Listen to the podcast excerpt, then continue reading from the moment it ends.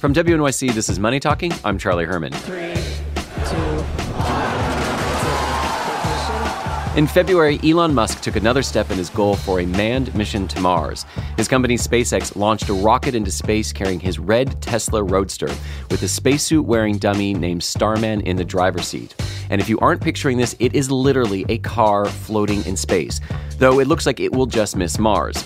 This launch is the latest in a series of rocket tests and missions by private space exploration companies owned by entrepreneurs and billionaires like Amazon's Jeff Bezos, who has his own company called Blue Origin. The rise of these private aerospace companies comes as NASA ended its shuttle program in 2011 and has seen cuts in its funding. So, what is the future of space exploration? Well, joining me is Tim Fernholz, a writer at Quartz and the author of the new book Rocket Billionaires Elon Musk, Jeff Bezos, and the New Space Race. Tim, good morning. Good morning. So, there are really two men at the center of the story, and you call this a new space race, but what are they racing towards? They are racing towards uh, a future where humanity is a space civilization, where it's normal for people to live and do business in space. And they both think that it's too expensive to get there. And so both of their companies are working in different ways to make it as cheap as possible to go to space. But what's driving them to want to go to outer space, to send people to Mars and have more tourism to, to do that?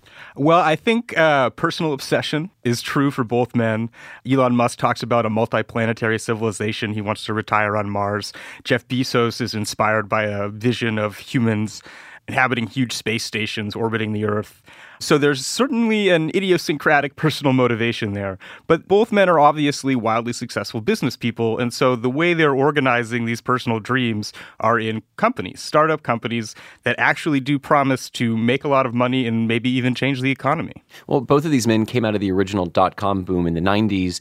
So, how does coming from that world shape their involvement in this new space race? Well, I think there's two key things. You know, one is just the ability to envision a potential market before it exists that people don't believe is possible, like space tourism, like, you know, mining propellant from the moon, things like that. And the second thing is their experience in managing software companies. I think the aerospace industry, for all of its high tech power, really settled into a very comfortable relationship with the government and didn't innovate as much as, say, the consumer software sector over the last two decades. And so they brought in attitudes and practices, just approaches to management, and really an embrace of risk that allowed their companies to do new things that, that NASA has not done yet. One of the things that Musk and his company SpaceX talks a lot about is reusability. What you're hearing there are the cheering crowds back in February when two of the rocket boosters from the launch of that red Tesla landed back on Earth exactly as planned. How important is that accomplishment? It's huge. For me, it was the coolest thing I've ever seen in my life. Going to that launch was amazing. But what it means is, you know, right now, any rocket that goes into space is thrown away after you use it. And that makes going to space very expensive. So both Bezos and Musk think the key is let's reuse these rockets again and again. Doing that has proven difficult. It's expensive.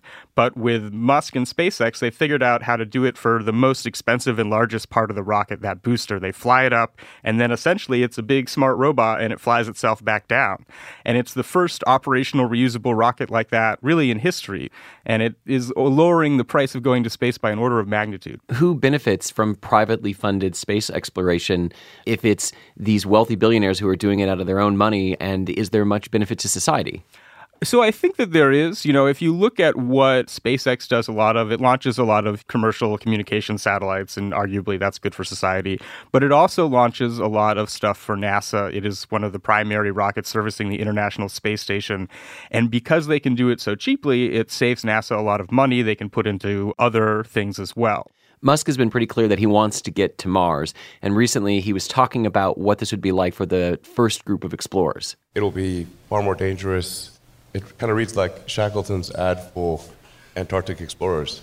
You know, it's like difficult, dangerous, good chance you'll die, excitement for those who survive. I- am just trying to understand exactly what is the goal. Why is Mars so important to send people there?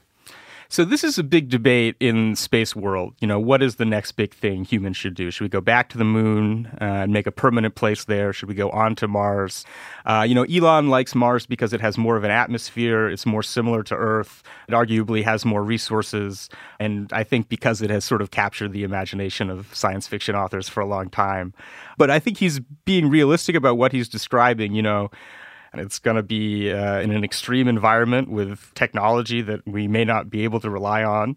But it will be like when the Apollo program landed people on the moon, except what these new generation of explorers want to do is make a high watermark that doesn't recede. And they build on that with a permanent human presence in the solar system. In your opinion, who is in the best position for the next space race? Is it the government or is it private, wealthy individuals like we're seeing right now? Well, I think the future of this is going to be a combination of the two. Uh, at the moment, neither side of that equation has the ability to do it on their own. The government is too encumbered with existing relationships and not really ready to accept risks to do big things in space the private individuals in their companies, while they're huge and wealthy and doing crazy things, don't have enough money to really send a space mission out there. So I think we'll see in the decades ahead both space policymakers trying to figure out how to leverage these companies to their advantage and these rocket billionaires trying to leverage government programs to their advantage. When you look at the space race of the 1960s and 70s, it feels really different compared to now. Do you agree with that? And what is the difference?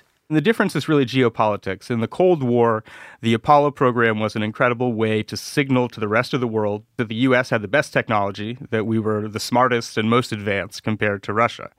At the end of the Cold War, there weren't as many returns on that investment from a political point of view. We've achieved great science with the International Space Station, but since the end of the Cold War, there hasn't been as much of a reason to go to space. There is more interest now than there has been in decades, and I think it's because of what SpaceX has been able to do. People are attracted to those reusable rockets landing is incredible to see. Musk's goofy stunts with the Tesla people get a kick out of that, even if sort of astronomers get angry about it sometimes. The real test is going to be when they fly people. That is what gets people excited about space. And all of these companies, they want to fly people in the next 18 months. And if they can do that regularly and safely, I think that public interest and the possibilities in space are going to go up quite a bit. Tim Fernholz is the author of the new book, Rocket Billionaires Elon Musk, Jeff Bezos, and the New Space Race. Tim, thank you so much. My pleasure. I'm Charlie Herman, and this is Money Talking from WNYC.